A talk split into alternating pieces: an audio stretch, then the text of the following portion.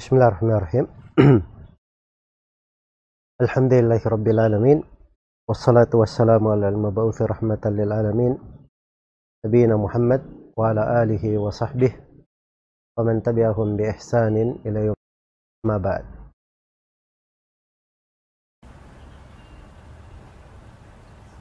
Alhamdulillah kita berada di tanggal 8 Dzulhijjah termasuk dari 10 hari pertama di bulan Dzulhijjah yang merupakan hari-hari terbaik di dalam kehidupan dunia. Semoga Allah Subhanahu wa taala memberikan taufik dan rahmatnya kepada kita semua dan menjadikan seluruh saat di dalam kehidupan dunia kita sebagai hal-hal yang berberkah dan dicintai oleh Allah Subhanahu wa taala. Baik, kita mulai pertemuan di pagi hari ini dengan pertanyaan berasal dari YouTube. Apakah ketika menyembelih hewan kurban menyebutkan nama pemilik hewan tersebut? Jawabannya bahwa telah syah di dalam Sahih Muslim bahwa Nabi Shallallahu Alaihi Wasallam ketika beliau berkorban beliau berkata Allahumma hada an Muhammadin wa an ali Muhammad wa ummati Muhammad. Ya Allah sesungguhnya ini untuk Muhammad dan untuk keluarga Muhammad dan untuk umat Nabi Muhammad. Uh, dipetik dari hadits ini bolehnya menyebut nama orang yang berkurban. Jadi kalau misalnya seorang menyembelih seekor kambing untuk dirinya dan keluarganya, maka ketika dia menyembelihnya, dia berkata Bismillahi Allahu Akbar, Allahumma hada an fulan wa an ali fulan. Ya disebut dirinya dan dia sebut keluarganya atau boleh dia katakan ya Allah ini untuk keluar untuk saya dan keluargaku. Ya nama keluarganya satu dua tiga nggak apa-apa. Atau bersyirikat misalnya sapi tujuh orang. Terus dia katakan ya Allah ini untuk fulan fulan fulan fulan fulan. Dia sebut semuanya tujuh orang. Kemudian disembeli dia membaca Bismillah Allah Akbar. Itu juga tidak ada masalah. Baik. Kemudian pertanyaan yang kedua Bagaimana hukum seorang muslimah menggunakan tas di luar jilbabnya pada pundaknya? Seperti tas ransel atau tas jinjing yang hal ini akan membentuk pundak mereka. Ya, kalau dia menggunakan tas atau ransel atau yang semisal dengannya dari perkara lumrah, hal yang berjalan di tengah manusia, bukan perkara yang menarik perhatian, itu nggak ada masalah. Tidak ada masalah. Iya. Kalaupun ada dikatakan membentuk pundak, ah, itu perkara yang kadang dimaafkan atau hal yang tidak diperhatikan oleh orang-orang. Maka dalam batasan yang saya sebutkan tadi, insya Allah taala itu tidak masalah. Semoga Allah memberi taufik kepada semuanya.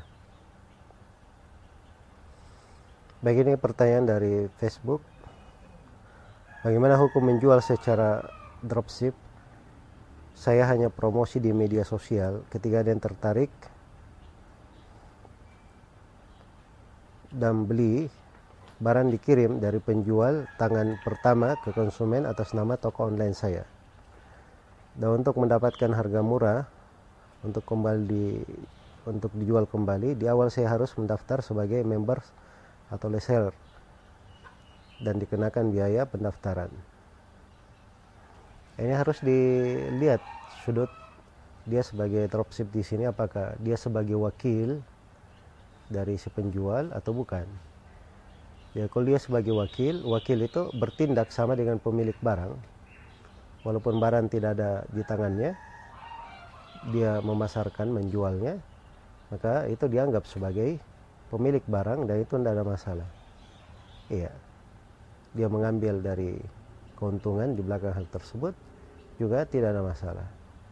Sisa kalau ada uh, pendaftaran dan pendaftaran ada ke, kena biaya pendaftaran nah ini masalah biaya pendaftaran ini dilihat uh, apa maksud dari biaya pendaftaran tersebut.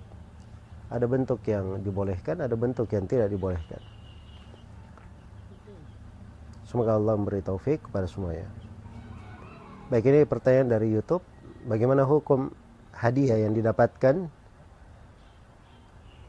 oleh seseorang dari bank ribawi misalnya seorang menggunakan kartu kredit untuk transaksi lalu karena menggunakan kartu tersebut dia mendapatkan poin untuk penukaran hadiah dan misalnya di toko tertentu dia mendapatkan penawaran barang gratis.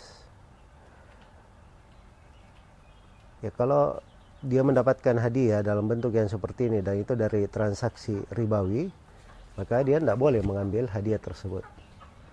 Tidak boleh mengambilnya dalam artian tidak boleh dia gunakan untuk dirinya. Bukan dikembalikan kepada pihak bank atau pihak yang memberikan riba itu karena tidak boleh dikumpulkan antara al-iwat wal muawat anhu tidak boleh dikumpulkan antara seorang berbuat riba dengan apa namanya orang yang berbuat riba itu kemudian barang ribawi itu dikembalikan lagi kepadanya kewajibannya adalah kalau ada hadiah maka hadiah itu dia ambil kemudian dia dia berlepas darinya. Dia keluarkan untuk berlepas diri darinya dalam bentuk diberikan kepada uh, kemaslahatan umum atau siapa yang memerlukannya. Tidak digunakan oleh orang itu sendiri. Jadi untuk si penanya di sini misalnya dia menggunakan kartu kredit kemudian ada poin-poin itu tadi jadi poin-poin ini kalau dia ingin gunakan maka dia gunakan untuk sesuatu nanti disalurkan kepada orang lain. Diambil barang misalnya atau dia dapat hadiah barang barang ini dia berikan kepada orang lain bukan dia pakai untuk dirinya. Semoga Allah memberi taufik kepada semuanya. Baik ini pertanyaan dari Facebook, apa hukum bagi perempuan dikala setiap harinya memakai pakaian yang berwarna hitam dengan tujuan untuk menjaga pandangan agar tidak tertarik. Namun karena semua pakaian hitam untuk membedakan pakaian tersebut di bagian tangannya memiliki ciri, misalnya motif bunga yang berwarna hitam atau pita hitam atau motif yang berbeda warna hitam untuk mengenali dari masing-masing pakaian tersebut. Apakah ini termasuk tabarruj? Ini bisa masuk ya di dalamnya karena maksud dari berpakaian itu adalah dia menutupi dari perhiasannya. Jadi kalau dia ada kode tertentu, ada motif tertentu yang dengannya dia diperhatikan oleh orang, dibedakan oleh orang, itu bisa masuk ke dalam hal ini. Jadi saya nasihatkan untuk hal-hal yang seperti itu ditinggalkan ya kalau ada keperluan ya biasanya di kalangan para perempuan ada hal yang mereka bisa saling membedakan semoga Allah memberi taufik kepada semuanya saya seorang karyawan toko bos saya membolehkan saya untuk sholat tetapi tidak untuk sholat berjamaah. Apakah saya ada udur di situ? Jawabannya seorang apabila tidak dia kerja di sebuah tempat lalu tidak diberi izin untuk sholat berjamaah maka itu bukan udur baginya.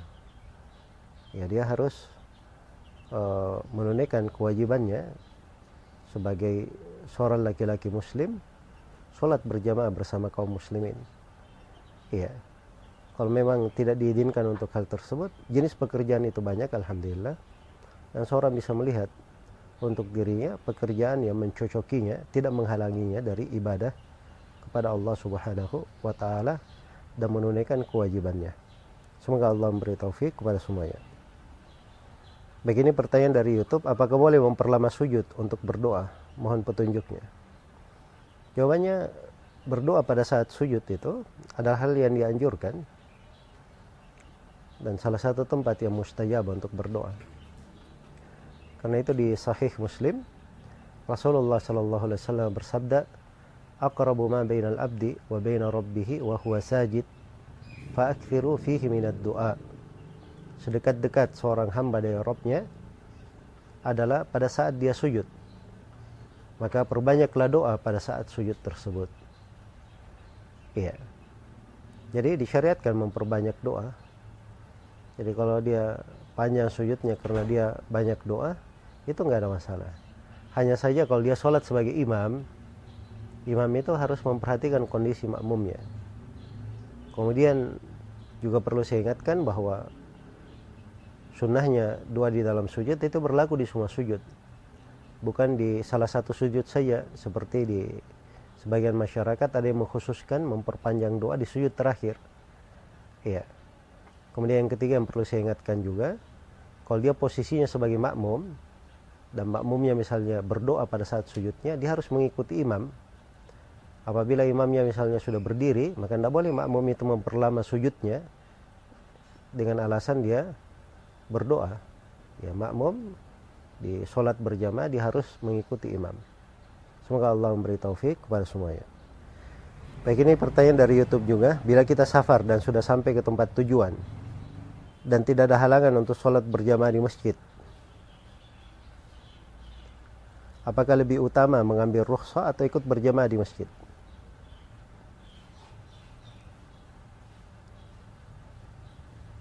Ya seorang apabila dia musafir kemudian sampai ke tempat tujuan. Kalau tempat tujuan yang dimaksud daerah asal dia tinggal itu artinya safarnya sudah sudah tercabut sudah terangkat. Maka kewajibannya adalah dia sholat sebagaimana sholat pada saat mukim. Dia sholat berjamaah di masjid. Iya. Tapi yang kalau dimaksud dia safar tiba di tempat tujuan. Tempat tujuan ini juga masih batasan safarnya atau wilayah dia bersafar hanya dia singgah di situ ya. Maka kalau ditanya mana yang lebih afdal dia mengambil rosa atau berjamaah itu kembali kepada uh, keperluan dia. Kalau dia musafir berat misalnya maka Allah memberi keringanan kepadanya. Boleh dia mengambil rosa untuk menjamak tapi kalau dia tidak ada keperluan untuk menjamak dia singgah di satu tempat maka paling afdalnya dia tiap kali mendengar adzan di masjid dia hadir bersama kaum muslimin ikut sholat bersama mereka. Semoga Allah memberi taufik kepada semuanya. Begini pertanyaan dari Facebook. Bagaimana hukum jual sawah dengan jangka waktu tertentu? Misal satu tahun untuk dimanfaatkan penggarapannya sesuai dengan akad jual penggarapnya tersebut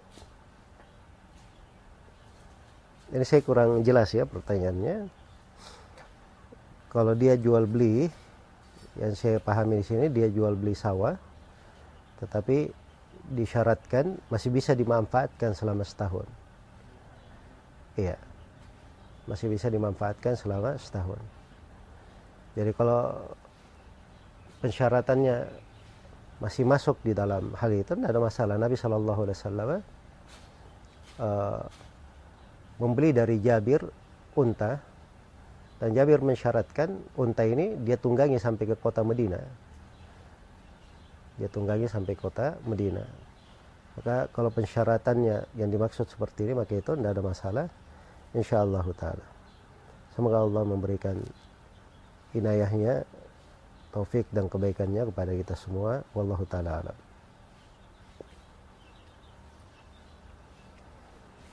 Baik ini pertanyaan dari YouTube. Bagi seorang penuntut ilmu lebih dahulu mempelajari kitab tauhid atau mamdu al-mimiyah. Kitab tauhid itu salah satu buku di pembahasan tauhid. Mamduma al-mimiyah, al-mamdum al-mimiyah itu salah satu buku di pembahasan adab dan akhlak seorang penuntut ilmu. Iya. Ada sudut-sudut kewajiban terkait dengan tauhid dan ada sudut-sudut kewajiban terkait dengan etika dan adab sebagai seorang penuntut ilmu. Pada apa-apa yang merupakan kewajibannya itu yang lebih yang lebih dia dahulukan. Itu yang lebih dia dahulukan. Iya. Ya kalau dia belajar kitab tauhid karena sebelumnya dia belum ada dasar di dalam pembahasan tauhid dan ada ilmu-ilmu wajib yang belum dia pelajari, maka dia wajib untuk memulai dengan pembahasan tauhid ya walaupun sebaiknya dia tidak langsung memulai dengan pembahasan kitab tauhid mungkin dia bisa mencari buku-buku ringkas yang lain di pembahasan tauhid lebih cocok untuk mengangkat kewajiban awalnya Semoga Allah memberi taufik kepada semuanya. Baik ini juga pertanyaan dari YouTube. Ketika beruduk tidak ada air yang terhirup ke hidung. Apakah harus mengulang berkumur dan istinsyak atau istinsyak saja? Jadi kalau dia beruduk kemudian dia menghirup tidak menghirup air, tidak ada air yang masuk ke apa namanya hidungnya, itu artinya dia meninggalkan salah satu kewajiban dari kewajiban wudhu. Ya, harusnya dia ulangi berkumurnya atau dia ulangi istinsyaknya. Kalau dia ulangi dua-duanya juga tidak ada masalah, insya Allah taala. Baik ini pertanyaan dari Facebook. Bolehkah panitia kurban di masjid memanfaatkan infak masjid untuk menutup kekurangan dana penyelenggaraan kurban? Jawabannya nggak boleh. Infak untuk masjid itu peruntukannya bukan untuk kurban, tapi itu untuk kemaslahatan masjid. Iya. Adapun kekurangan dana kurban, kalau ada kekurangan, maka itu kembali kepada orang-orang yang berkurban itu sendiri. Mereka yang carikan solusi untuk dirinya. Kalau misalnya ada sapi bersyirikat di dalamnya harusnya tujuh orang, baru ada empat orang. Kalau memang empat orang ini tidak terpenuhi atau tidak ada tiga orang yang lain, maka setiap dari orang-orang ini mereka urus dirinya sendiri dengan membeli seekor kambing untuk mereka. Iya, atau panitia e, mengupayakan bagaimana mereka setiap orang dapat seekor kambing yang memenuhi syarat sebagai hewan kurban. Yang jelas dana masjid peruntukannya bukan untuk kurban. Semoga Allah memberi taufik kepada semuanya. Baik ini pertanyaan dari YouTube. Apakah ketika dalam perjalanan kita mampir untuk istirahat di sekitar masjid yang mana hanya di teras masjid? Apakah kita sholat dua rakaat dulu? Iya jawabannya teras masjid bagian dari masjid. Teras masjid bagian dari masjid. Kalau dia bagian dari masjid, maka berlaku di dalamnya hadits riwayat Bukhari dan Muslim Idza dakhala ahadukum masjid fala yajlis hatta yarka raka'atain. Apabila salah seorang di antara kalian masuk masjid, maka jangan dia duduk sampai dia sholat dua rakaat. Maka berlaku padanya ketentuan sholat tahiyatul masjid. Semoga Allah Subhanahu wa taala memberi taufik kepada kita semua. Baik ini pertanyaan dari Facebook bolehkah seorang berkurban atas mengatasnamakan perusahaan atau sejenisnya? Ya ini dilihat pemilik kurban itu siapa. Kalau dia misalnya uh, pemilik perusahaan, dia berkurban untuk dirinya, tapi dia namakan perusahaan misalnya, maka itu nggak ada masalah. Hakikatnya adalah si pemilik yang berkurban ya, dari orang yang memenuhi syarat untuk berkurban. Tapi kalau berkurban itu atas nama perusahaan, maksudnya adalah pegawai-pegawai yang berada di dalamnya. Iya. Pegawai yang berada di dalamnya. Maka ini dilihat untuk membeli hewan kurban itu asal dananya dari mana. Kalau misalnya itu berasal dari pemilik perusahaan, dia berbuat baik untuk pegawai-pegawainya, maka boleh saja. Ya, dia berkurban untuk pegawai-pegawainya di atas namakan perusahaan. Tapi dengan syarat untuk kambing hanya berlaku untuk satu orang karyawan. Untuk sapi berlaku untuk tujuh orang karyawan. Bukan untuk seluruh karyawan yang berada di perusahaan tersebut. Sebab itu ketentuan di dalam berkurban kambing untuk satu orang sapi atau unta hanya untuk tujuh orang. Ya. Kalau yang dimaksud atas nama perusahaan untuk karyawan, tapi karyawannya yang patungan untuk membeli hewan kurban, ya maka di sini patungannya dilihat kalau mereka tujuh orang karyawan patungan untuk satu ekor sapi, itu nggak ada masalah syah. Tetapi kalau misalnya tujuh orang patungan untuk membeli satu ekor kambing, itu tidak syah sebagai hewan kurban. Hanya syah sebagai sedekah saja. Semoga Allah memberi taufik kepada semuanya. Bagaimana jika seorang muslim menggunakan burko atau cadar yang menutupi mata? Apakah termasuk berlebih-lebihan dalam berpakaian? Jawabannya itu bagus ya, kalau dia bisa tutupi matanya, itu adalah hal yang baik. Memang ada sebagian cadar penutupnya sekarang tipis, dia nggak dilihat dari dirinya sama sekali. Nah itu lebih menutupi untuk diri dan auratnya. Dan itu bukan sikap berlebih-lebihan. Itu berjalan di tengah manusia dari masa dahulu juga. Ya dari orang-orang salihah dan juga berjalan di tengah para perempuan di berbagai negeri. Karena itu Al-Hafidh Ibnu Hajar menyebutkan di masanya bahwa menutup wajah itu adalah kebiasaan para perempuan di masanya dan di masa sebelumnya. Semoga Allah memberi taufik kepada semuanya. Baik ini pertanyaan dari YouTube. Bolehkah berkurban atas nama orang tua yang sudah meninggal?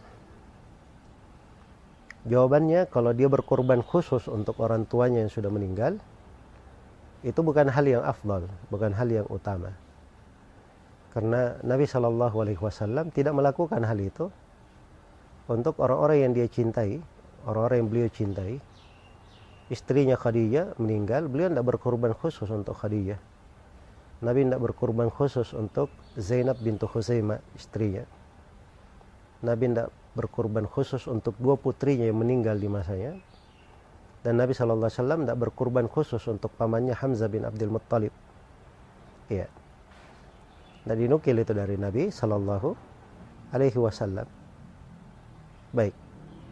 Tapi kalau orang yang meninggal itu dihidupkan kepada orang yang hidup, orang yang meninggal disembelih, di, diikutkan bersama orang yang hidup, misalnya seorang anak dia menyembelih untuk dirinya, lalu dia, dia ikutkan di dalamnya orang tuanya, maka itu nggak ada masalah, insya Allah taala. Karena Nabi Shallallahu Alaihi Wasallam mengikutkan di dalam kurbannya untuk beliau, keluarga beliau dan untuk umatnya. Semoga Allah memberi taufik kepada semuanya. Baik, apa hukum jemaah haji yang telah berihram haji tetapi dan telah berada di Arafah tetapi tidak melanjutkan prosesi haji dikarenakan sakit dan harus dirawat di rumah sakit sehingga melewatkan mabit di Musdalifah dan prosesi di Mina. Apakah dia tetap berihram dan menunggu sembuh dan melanjutkan tawaf ifadah dan sa'i saat sembuh atau diubah niatnya menjadi umrah? Nah ini dia sudah mulai haji, dia sudah dapat arafahnya. Uh, adapun tawaf ifadah dan sa'i itu bisa dilakukan hingga hingga akhir Dhul Hijjah sampai dia pulang bisa dia lakukan. Sampai dia sembuh ya bisa dia kerjakan untuk tawaf ifadah dan untuk sa'inya. Tapi terkait dengan masalah melempar jamrohnya ini uh, ditentukan waktunya sampai tanggal 13 ya kalau sudah selesai prosesinya di Mina melempar jamratul aqabah itu itu bagian dari apa namanya uh, bagian dari kewajiban di dalam umroh. Jadi untuk hal tersebut dia semuanya membayar dam pada apa-apa yang dia tinggalkan. Dan syarat-syarat uh, atau rukun-rukun hajinya sepanjang terpenuhi maka hajinya menjadi syah dan dia wajib melanjutkan haji tidak merubah dengan umroh. Karena asalnya haji itu apabila sudah dimulai adalah dilanjutkan. Karena Allah berfirman wa atimul haji wal umrah lillah sempurnakan haji dan umrah karena Allah subhanahu wa ta'ala. Semoga Allah memberi taufik kepada semuanya baik ada ini pertanyaan dari Facebook. Mana yang lebih dahulu dipelajari untuk memulai pembahasan ilmu usul fikih. Apakah kitab al-usul min ilmi usul atau al-warakat? Ya jawabannya dua-duanya bagus di dalam dasar. Dan yang pentingnya adalah dia mempelajari dari seorang guru. Dia mempelajari dari seorang guru. Ya kalau ada guru yang membimbingnya itu semuanya bagus insya Allah. Hanya saja al-usul min ilmi usul itu lebih mudah untuk para pemula dan pembahasannya juga lebih teratur serta lebih lengkap dan uh, lebih mempersingkat jalannya karena di warakat kadang ada sebagian masalah yang mungkin eh, pendapat-pendapat uh, penulisnya bukan pendapat yang kuat sehingga perlu disandingkan dengan pendapat yang lain dan hal-hal yang seperti itu kadang nggak cocok untuk para pemula. Semoga Allah memberi taufik kepada semuanya. Bagaimana cara menghilangkan kebiasaan onani walaupun sudah berpuasa dan memiliki istri? Nah, ini dari kemungkaran besar ya pada seorang jiwanya terbiasa dengan dosa dan maksiat. Padahal Allah Subhanahu wa taala sudah memberi kecukupan padanya. Harusnya dia lebih sadar untuk hal tersebut.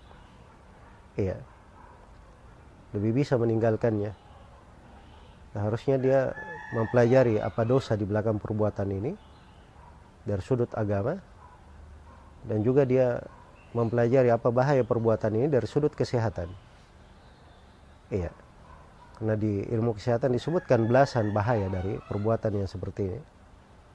Karena itulah dia memperbaik melatih dirinya untuk selalu menahan syahwatnya, giat dengan ibadah, jangan menaati dirinya dalam dosa dan maksiat dan hendaknya dia pikir bahwa kelezatan yang sesaat jangan sampai membawa kehancuran untuk dirinya di dunia dan di akhirat. Semoga Allah memberi taufik kepada semuanya dan semoga Allah mengampuni dosa-dosa kita, mensucikan hati-hati kita dan selalu membimbing kita semua kepada kebaikan. Ya Allah taala alam. Manakah lebih utama kurban sendiri atau menyedekahkan untuk orang lain berkurban? Karena kita sudah berkurban. Ya, kalau dia berkurban untuk dirinya, itu adalah hal yang bagus, tidak ada masalah. Dia sudah berkurban untuk dirinya, dia beri orang lain, dia bantu orang lain untuk berkurban, itu juga adalah hal yang baik. Ya, tidak ada masalah. Terkait dengan uh, yang mana yang lebih afdal dari keduanya ini uh, bukan hal yang penting untuk dibahas. Yang dilihat adalah uh, sudut niat dia di dalam melakukan amalan tersebut, kemudian kemanfaatan ibadah tersebut untuk dirinya atau untuk orang lain itu, dan kemanfaatannya untuk orang-orang yang berada di sekitarnya. Semoga Allah memberi taufik kepada semuanya. Apakah boleh kita berpuasa sunnah Arafah di hari Sabtu? Ya puasa sunnah di hari Sabtu itu dibolehkan, tidak ada masalah. Dan Zahir dalil-dalil menunjukkan pembolehannya. Di antara dalil yang membolehkan adalah hadits Abu Hurairah riwayat Bukhari dan Muslim. La tasumu yawmal jum'ah illa an tasumu yawman qablahu atau yawman ba'dahu. Jangan kalian berpuasa pada hari Jumat kecuali kalau kalian puasa sehari sebelumnya atau sehari setelahnya. Sehari setelah Jumat adalah hari Sabtu. Iya. Adapun hadis yang mengatakan la tasumu yawmas sabt illa fi mafturidu alaikum. Jangan kalian berpuasa pada hari Sabtu kecuali kalau puasa itu kewajiban atas kalian. Ini adalah hadis yang muttarib. Hadis yang goncang, hadis yang lemah di kalangan mayoritas ulama dari masa dahulu hingga di masa belakangan. Dari masa dahulu banyak sekali dari ulama pakar-pakar ilal yang melemahkan hadis ini dan di masa sekarang hadits ini dilemahkan oleh Syekh bin Bas, oleh Syekh Salih Al-Fauzan, oleh Syekh Mukbil, oleh uh, Syekh Abdul Karim Al-Khudair, Syekh Salih Al-Usaimi dan banyak lagi dari para ulama kita di masa ini dari ahli hadith maupun ahli fikih yang melemahkan hadith ini. Semoga Allah memberi taufik kepada semuanya. Baik ini pertanyaan dari Facebook. Kapan waktu penyerahan mahar ketika seorang menikah? Ya mahar itu boleh diserahkan langsung sebelum akad dan boleh pada saat akad dan boleh setelah akad. Jelas dia adalah suatu tanggung jawab berada di pundaknya. Kapan dia serahkan? Ya maka telah terangkat kewajibannya. Hanya saja sebaiknya seseorang itu apabila ada sebuah kewajiban di atas pundaknya, dia segera menunaikan kewajibannya. Tidak dia akhirkan kecuali karena sebuah udur. Semoga Allah memberi taufik kepada semuanya. Manakah yang lebih didahulukan, belajar ilmu nahu atau ilmu saraf? Dua jenis ilmu ini dalam bahasa Arab dikatakan oleh ulama bahasa, dia seperti ibu dan bapak. Jadi dua-duanya diperlukan. Kalau dipelajari secara beriringan itu lebih bagus dan lebih tepat. Iya. Kalau dia pelajari secara beriringan. Tapi kalau dia lebih mudah, misalnya dia ingin pelajari satu dulu, maka lebih mudah dia mempelajari sorof dahulu sebelum mempelajari ilmu nahunya karena sorof itu terkait dengan bangunan-bangunan kalimat dan banyak hal yang terkait dengan bagaimana dia menghafalnya yang memahami dan menghafalkannya. Semoga Allah memberi taufik kepada semuanya. Baik ini pertanyaan dari Facebook. Bolehkah kita menukil perkataan seorang pelaku bidah meskipun nasihat dan wijangan itu baik ya kalau nasihat dan wijangan itu baik itu pasti ada. Di dalam Al-Quran atau di dalam hadith atau di dalam ucapan-ucapan para asalaf ya hanya karena keterbatasan ilmu kita kedangkalan pengetahuan kita dan sempitnya pemahaman kita kita tidak bisa menukil dari sumber yang benar. Ya dan menukil dari ahlul bidah itu banyak bahayanya di dalam agama dan itu dilarang oleh para ulama dari masa ke masa dan ini terkait dengan penyampaian ilmu ilmu itu diambil dari sumber yang benar Semoga Allah Subhanahu wa taala memberi taufik kepada semuanya. Bolehkah berkurban di daerah yang jauh atau dititipkan ke sebuah lembaga untuk dibikin kornet sehingga kuat dikirim ke pelosok negeri. Namun kita tidak bisa menyaksikan penyembelihannya. Kalau bertanya tentang bolehnya boleh saja. Tapi kalau ingin bertanya tentang afdolnya itu bukan hal yang afdol. Yang afdol itu seorang ketika berkurban dia menyembelih hewan kurbannya sendiri. Kemudian dari hewan kurban itu ada yang dia makan, ada yang dia hadiahkan kepada tangganya atau kepada siapa yang berada di sekitarnya, dan ada yang disedekahkan. Ada yang dia sedekahkan. Dan di dalam penyembelihan kurban itu ada maksud-maksud ibadah dengan dia menyembelih langsung dan melihatnya. Iya, karena itu kalau disembelihkan kepada orang lain, dan di tempat lain ya walaupun syah sebagai kurban tapi ada sudut-sudut dari nilai kurban yang berkurang iya kecuali kalau misalnya ada kemaslahatan besar misalnya hewan kurban ini kalau disembeli di tempatnya tidak ada tidak ada penyalurannya atau tidak ada yang menerimanya sedangkan di daerah lagi daerah lain lebih memerlukan maka di posisi ini mungkin ada masalah insyaallah taala. Semoga Allah memberi taufik kepada semuanya. Bagaimana derajat hadith puasa tanggal 8 Dhul?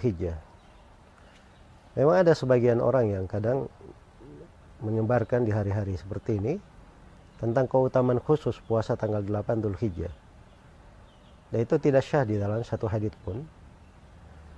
Ya, tapi bukan artinya tidak boleh puasa pada tanggal 8 Dhul Hijjah. Boleh saja ya dan dia masuk di dalam anjuran umum amalan salih di 10 hari pertama di bulan Dhul Hijjah karena kata amalan salih mencakup puasa dan juga masuk di dalam ketentuan umum di hadith riwayat Ahmad, Abu Daud dan Nasai dari sebagian istri Nabi Shallallahu Alaihi Wasallam di mana beliau berkata karena Nabi Shallallahu Alaihi Wasallam yasumu yawma Ashura wa min Dhul Hijjah adalah Nabi Shallallahu Alaihi Wasallam berpuasa pada hari Ashura dan sembilan hari dari bulan Dhul Hijjah. Sembilan hari dari bulan Dhul Hijjah tanggal 1 sampai tanggal 9. Dimaklumi tanggal 1 sampai tanggal 9, tanggal 8 hari Tarwiyah masuk di dalamnya.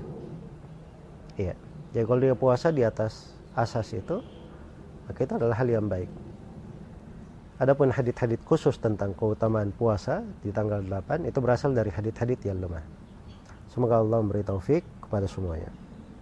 Baik ini pertanyaan dari Facebook, bolehkah berdoa di sujud dan tasyahud akhir yang memakai bahasa sendiri, tidak berbahasa Arab? Jawabannya boleh saja, tidak ada masalah untuk hal tersebut. Fattakullaha mastata'tum. Bertakwalah kalian sesuai dengan kemampuan kalian. Semoga Allah memberi taufik kepada semuanya. Baik ini pertanyaan dari Facebook. Ya, saya bekerja di sebuah pabrik dan setiap hari dari awal masuk hingga kembali full musik dan dari radio dan saya sholat asar jam 4 terus menerus ya bagaimana hukumnya dan apa tindakan yang saya harus ambil apakah saya harus keluar kerja ya kalau dia ada tempat kerja yang lain dia di dalamnya uh, bersih dari maksiat dan bisa beribadah menunaikan kewajibannya dengan benar maka itu harusnya yang dia lakukan. Dan dia jangan dia ragu untuk hal itu. Karena Rasulullah sallallahu alaihi wasallam bersabda innaka lan tada'a syai'an ittiqa Allah illa abdalakallahu khairan minhu. Tidaklah engkau meninggalkan sesuatu karena takut kepada Allah ketakwaan kepada Allah kecuali Allah akan ganti kamu yang lebih baik daripada itu Allah berfirman wa may yattaqillaha yaj'al lahu makhrajan wa yarzuqhu min haitsu la yahtasib barang siapa yang bertakwa kepada Allah Allah akan jadikan untuknya jalan keluar dan dia akan diberi rezeki dari arah yang tidak pernah dia sangka. Iya. Jadi musik itu adalah hal yang diharamkan di dalam agama menurut kesepakatan ulama termasuk imam empat dan juga sholat tidak berjamaah terus menerus dia meninggalkan sholat asarnya secara berjamaah. Nah, ini juga bagi laki-laki adalah hal yang uh, berbahaya. Sebab itu meninggalkan kewajiban meninggalkan kewajiban. Apalagi sholat asar itu sholat yang dijaga. Di antara sholat yang disebut dalam Al-Quran disebut khusus hafidhu ala, ala salawati was salatil wusta. Jagalah sholat-sholat dan sholat pertengahan maksudnya sholat asar. Jadi disebut sholat ketika sholat sudah masuk dalam sholat asar tapi dikhususkan penyebutan sholat asar karena pentingnya sholat ini. Semoga Allah memberi taufik kepada semuanya. Orang tua saya sudah sering memerintah saya untuk menikah, tapi sampai sekarang saya belum menemukan akhwat yang siap menikah. Apakah saya harus menunggu saja terus atau meminta teman menyarikan saya akhwat yang siap dinikahi? Apa solusi yang paling baik untuk saya? Ya, yang pertama dia banyak berdoa kepada Allah dimudahkan perkaranya. Kemudian yang kedua dia perbaiki dari niat dan keikhlasannya. Sebab niat yang baik, keikhlasan itu berpengaruh besar dalam kemudahan untuk seorang hamba. Kemudian yang ketiga tidak ada masalah dia meminta tolong kepada siapa yang dia kenal, orang-orang yang dia kenal yang mungkin bisa membantunya di dalam memberikan solusi syar'i dalam hal itu. Semoga Allah memberikan kemudahan untuk semuanya. Wallahu taala alam. Baik ini pertanyaan dari YouTube. Ketiga rakaat ketiga sholat maghrib atau rakaat ketiga dan keempat di sholat isya dan zuhur ya asar juga ya kita telah selesai membaca Al-Fatihah namun imam belum juga ruku apakah boleh kita terus membaca surah? Jawabannya boleh. Membaca surah itu dibolehkan. Apalagi uh, di kondisi seperti itu imamnya uh, masih belum ruku. Artinya ada waktu kita membacanya. Dan di dalam sholat itu tidak dikosongkan. Dan Nabi SAW kadang membaca sebagian surah di rakaat ketiga dan keempat. Kadang-kadang beliau membacanya. Semoga Allah memberi taufik kepada semuanya. Apa hukum membeli dan menjual barang palsu? Kalau barang palsu yang dia jual itu diketahui oleh orang, dimaklumi oleh orang, tidak ada unsur penipuan. Kemudian dia juga tidak mendolimi hak orang lain, maka tidak ada masalah di dalam hal tersebut. Sepanjang barangnya adalah barang yang halal, perkara yang boleh untuk dijual, maka itu nggak ada masalah. Barang palsu yang dimaksud sini seperti barang KW ya, bukan bukan original. Semoga Allah memberi taufik kepada semuanya. Baik ini pertanyaan dari YouTube, saya punya uang bukan dari suami. Wajibkah saya meminta izin saat ingin memakainya? Misalnya beli jajan makanan atau untuk keperluan anak saya. Dan apakah uang istri termasuk uang suami? Jawabannya tidak ya, uang istri adalah milik dia sendiri. Ya, kalau si istri ingin berbuat sesuatu yang halal dengan uang itu, pada hal yang bermanfaat untuk dirinya dan anaknya, ya maka itu tidak ada masalah dan tidak harus dia minta izin kepada suaminya. Sebab itu adalah harta milik dia sendiri. Cuman memang kadang di dalam hubungan rumah tangga ada hal-hal yang kadang perlu dijaga oleh seorang istri agar supaya tidak membuat suaminya tersinggung. Nah, di posisi-posisi yang seperti itu saja dianjurkan, tidak masuk di dalam kewajiban. Dianjurkan. Semoga Allah memberikan taufik kepada semuanya. Baik ini pertanyaan dari Facebook, nenek saya seorang yang sudah meninggal dan meninggalkan wakaf. Nadirnya adalah orang yang kurang amanah, tidak atau kurang amanah. Apakah sebagai ahli waris boleh mengganti nadirnya atau tidak boleh. Nadir wakaf boleh diganti. apalagi dia tidak menjalankan amanah wakafnya ya memang kewajibannya menggantinya supaya wakaf itu berjalan sebagaimana mestinya. Berjalan sebagaimana mestinya. Ya kalau dia bisa menggantinya dia ganti. Semoga Allah memberi taufik kepada semuanya. Apakah berkurban hanya kepala rumah tangga sudah mewakili seluruh anggota keluarganya istri dan anak-anaknya? Jawabannya iya. Apabila kepala rumah tangga sudah berkurban maka itu cukup untuk istri dan seluruh anak-anaknya. Cukup untuk istri dan seluruh anak-anaknya. Walaupun istrinya lebih dari satu, walaupun anaknya ya belasan, puluhan orang misalnya, dia berkorban dengan seekor kambing itu cukup untuk semuanya. Cukup untuk semuanya. Semoga Allah memberi taufik kepada semuanya. Baik ini pertanyaan dari YouTube. Ketiga tahiyat awal atau akhir kita telah selesai membaca doa tasyahud, namun imam belum bangkit atau salam. Apakah boleh kita terus berdoa hingga imam bangkit atau salam? Iya, jawabannya boleh kita berdoa. Ya, memang dalam sholat itu jangan ada waktu yang kosong. Dia diam di situ. Ya kalau dia pakai untuk berdoa memang ada syariat berdoa pada saat akhir tasyahud. Semoga Allah memberi taufik kepada semuanya. Apakah ada sunnahnya membaca Al-Fatihah dahulu sebelum membaca Al-Quran? Jawabannya tidak ada ketentuan khusus dalam hal itu. Ya, kalau dia membaca Al-Quran, dia langsung sambung ke bacaan yang dia baca. Tidak ada masalah, insya Allah ta'ala. Dan tidak ada keharusan dia baca Al-Fatihah dulu, kemudian dia baca surah yang lainnya. So, kalau dia baca Al-Fatihah dengan alasan dia adalah pembuka Al-Quran, ya maka harusnya kalau dia di atas kaidah itu dia baca Al-Fatihah dahulu, setelah itu baca surah Al-Baqarah, setelah itu baca surah yang lainnya sampai ke bacaannya. Ya, dan itu tidak diucapkan oleh seorang pun. Semoga Allah memberi taufik kepada semuanya. Di dalam tafsir Ibnu Katsir ada riwayat yang beliau tidak komentari. Apakah ini berarti Ibnu Katsir menganggapnya sahih? Dan bolehkah saya mengikuti pensahihan Ibnu Katsir? Jawabannya seorang ulama apabila menyebutkan hadis dengan sanad lalu dia tidak komentari itu belum tentu menunjukkan dia mensahihkan sanad tersebut. Karena di kalangan ahli hadis kaidah man asnada faqad abra'a dhimmatahu. Siapa yang telah membawakan sanatnya, maka dia telah menunaikan tanggung jawabnya. Jadi sanat itu orang yang punya keahlian di bidang hadis, dia bisa menilai ini hadis kuat atau tidak. Ya, jadi dia kadang tidak perlu menerangkan ini sahih atau tidak. Dia cukup membawakan sanatnya, membawakan riwayatnya, maka sudah dianggap dia sudah selesai tanggung jawabnya. Ya, dan itu tidak berarti dia mensahihkan riwayat tersebut. Belum berarti. Iya. Jadi kalau Ibnu Katsir tidak berkomentar mensahihkan, maka itu bukan uh, penetapan dari Ibnu Katsir akan sahihnya. Semoga Allah memberi taufik kepada semuanya. Apakah ada doa khusus setelah mandi junub? Jawabannya tidak ada doa khusus setelah mandi junub. Ya, dalam hadis yang sahih, wallahu taala alam.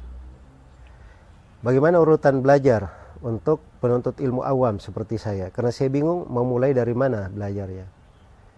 Ya, enggak ada yang perlu dibingungkan. Jadi kalau dia baru belajar, dia cari seorang guru yang bisa mengajarinya. Jangan belajar sendiri, tapi dia mencari seorang guru. Nah, guru ini yang membimbingnya, apa ya yang mestinya dia pelajari dari awal. Kemudian yang kedua, ilmu yang paling awal dipelajari adalah ilmu yang mengangkat kewajiban kita. Kita dalam hidup ini ada kewajiban bagaimana memurnikan ibadah kepada Allah, menjauhi kesyirikan. Itu kita pelajari ilmu tentang tauhid. Kita ada kewajiban sholat lima waktu. Nah, sholat itu sebelumnya ada bertahara.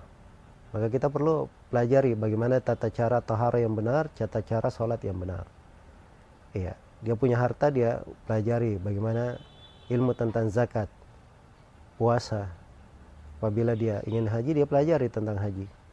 Dia masuk dalam berbisnis, dia pelajari ilmu tentang perniagaan. Itu ilmu-ilmu wajib namanya. Dia mulai mempelajari hal yang diwajibkan. Iya. Demikian pula dia wajib untuk mengenal apa makna la ilaha illallah. Ya, Muhammad Rasulullah sebab itu terkait dengan syahadatnya dan terkait dengan sekaratul mautnya nanti dan terkait dengan menjawab pertanyaan tiga malaikat di alam kubur dan juga terkait dengan menjawab pertanyaan Allah Subhanahu wa taala di hari kiamat. Nah, itu perlu dipelajari dan itu ada ilmu atau buku salah satu usul yang perlu dikaji. Semoga Allah memberi taufik kepada semuanya. Baik ini pertanyaan dari YouTube, bagaimana cara menghitung zakat barang dagang sementara barang selalu masuk dan keluar setiap hari? Bagaimana cara menghitungnya? Ya dia hitung seluruh yang masuk dan keluar tersebut. Iya. Kemudian dari hasilnya dia lihat apabila sudah mencapai nisab emas atau nisab perak, maka dia keluarkan pada setiap tahunnya 2,5% atau seperempat puluh. Iya. Jadi dia hitung seluruh yang masuk dan keluar itu sehingga dia tahu barang yang ada stoknya berapa nilainya dan uh, dalam bentuk uang yang tersimpan berapa, dalam bentuk piutang berapa, ya. Kemudian semuanya dia jumlah untuk dihitung zakatnya. Semoga Allah memberikan taufik kepada semuanya. Baik ini pertanyaan dari YouTube. Ada di satu daerah yang mengatasnamakan toleransi dengan agama Hindu. Mereka sepakat tidak berkurban dengan sapi. Bagaimana hukumnya? Ya sapi itu boleh ya dipakai berkurban sapi, boleh berkurban dengan kerbau. Dia boleh berkurban dengan apa yang dimudahkan. Tapi kalau umat Islam dilarang berkurban dengan sapi, itu namanya tidak toleransi. Karena hukum agama membolehkan hal tersebut. Membolehkan berkurban dengan sapi. Iya. Dan setiap orang menganut pemahamannya masing-masing. Dan tidak boleh dikatakan toleransi dalam bentuk dia mengharamkan apa yang dihalalkan oleh Allah. Jadi kalau dia tidak membolehkan berkorban dengan sapi dalam rangka misalnya menghargai penganut agama yang lain dan itu bentuknya dia sendiri mengharamkan apa yang dihalalkan oleh Allah Subhanahu wa taala itu adalah hal yang tidak diperbolehkan. Iya. Semoga Allah Subhanahu wa taala memberi taufik kepada semuanya. Bolehkah pemilik hewan kurban menyuruh pemotong daging agar menyimpan hati hewan tersebut untuk dia dan keluarganya? Jawabannya boleh saja. Ya boleh dia meminta untuk menyisakan lebih daripada itu. Ya. Dan itu tidak dipermasalahkan karena di dalam Al-Qur'an dikatakan fakulu minha wa al-qani wal mu'tar. Makanlah kalian dari hewan kurban kalian sendiri dan beri makan kepada al-qani orang yang merasa cukup ini kepada tetangga, kawan-kawan yang berada di sekitarnya wal mu'tar dan kepada orang yang perlu. Dia boleh bersedekah kepada fakir dan miskin. Begini pertanyaan yang terakhir, kapan makmum membaca Al-Fatihah? Apakah setelah imam membaca Al-Fatihah atau bersamaan? Atau tidak membaca Al-Fatihah cukup dari imam saya? Ini ada silam pendapat terkait dengan masalah membaca Al-Fatihah. Tapi yang benarnya bahwa imam dan makmum itu dua-duanya wajib membaca Al-Fatihah. Karena dalam hadits Ubadah bin Samit riwayat Bukhari dan Muslim, Rasulullah sallallahu alaihi wasallam bersabda la salata liman lam yaqra bi Fatihatil Kitab. Tidak ada salat bagi orang yang tidak membaca surah Al-Fatihah. Dan di dalam riwayat yang lain di Ashabus Sunan Nabi bersabda la'allakum taqra'una khalfa imamikum la taf'alu illa bi ummil kitab. Barangkali kalian membaca di belakang imam kalian. Nabi berkata kepada para makmum, barangkali kalian membaca di belakang imam kalian. Jangan kalian lakukan itu. Kecuali kalau kalian membaca Al-Fatihah. Jadi makmum hanya boleh membaca Al-Fatihah di belakang imam. Iya. Adapun kapan dia bacanya, boleh dia baca kapan saja. Yang penting jangan dia mendahului imam. Jangan dia mendahului imam. Ya, misalnya imam membaca Alamin, dia ikut Alamin saja, boleh, nggak ada masalah. Ya, imam baca Ar-Rahmanir Rahim, dia ikut Ar-Rahmanir Rahim juga boleh. Atau dia tunggu imam selesai semuanya setelah itu dia baca al-fatihah sampai selesai juga begitu juga dibolehkan. Tidak ada masalah insyaallah taala. Semoga Allah memberi taufik kepada semuanya wallahu taala alam سبحانك اللهم وبحمدك أشهد أن لا إله إلا أنت أستغفرك وأتوب إليك والحمد لله رب العالمين. والسلام عليكم ورحمة الله وبركاته.